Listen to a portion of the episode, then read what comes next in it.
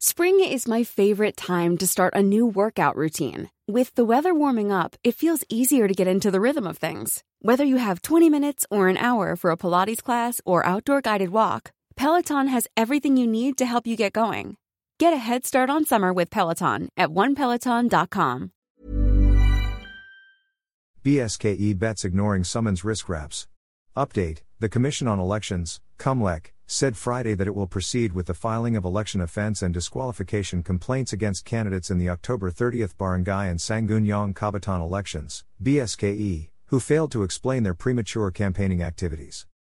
So far, a total of 626 BSKE candidates have been issued show cause orders, SCOs, by the poll body in the past four days.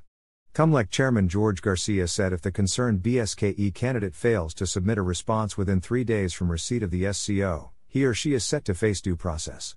As of Friday, September 15, Garcia said the poll body has yet to receive any response from concerned BSKE aspirants. DOS and don'ts.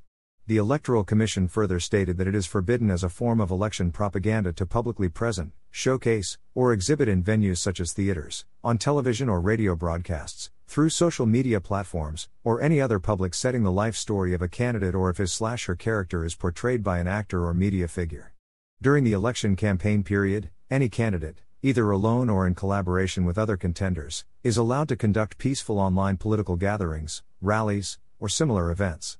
These political meetings, rallies, and similar activities are not constrained by limitations or restrictions imposed by televised or broadcast advertising. The act of live streaming on the candidate's social media platforms will be deemed as an e rally. Every e rally must include a disclosure stating its nature as a political gathering or rally and providing pertinent details regarding the date, time, and location.